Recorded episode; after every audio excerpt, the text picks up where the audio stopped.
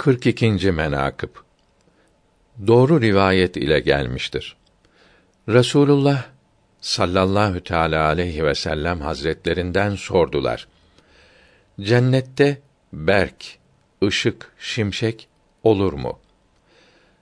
Buyurdular ki: Evet, olur. Osman bin Affan bir kasırdan bir kasra giderken yüzünün nuru ışık olur. Bundan dolayıdır ki ona Zinnureyn derler.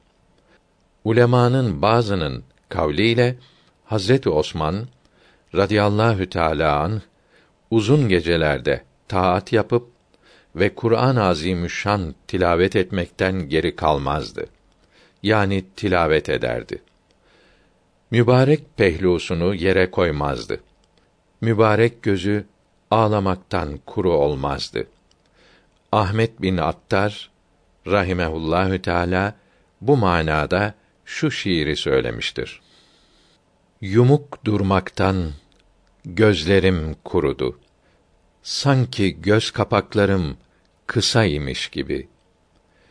Kapakları dikenle delik deşik olmuş gibi. Gözlerimin uyuyacak hali yok.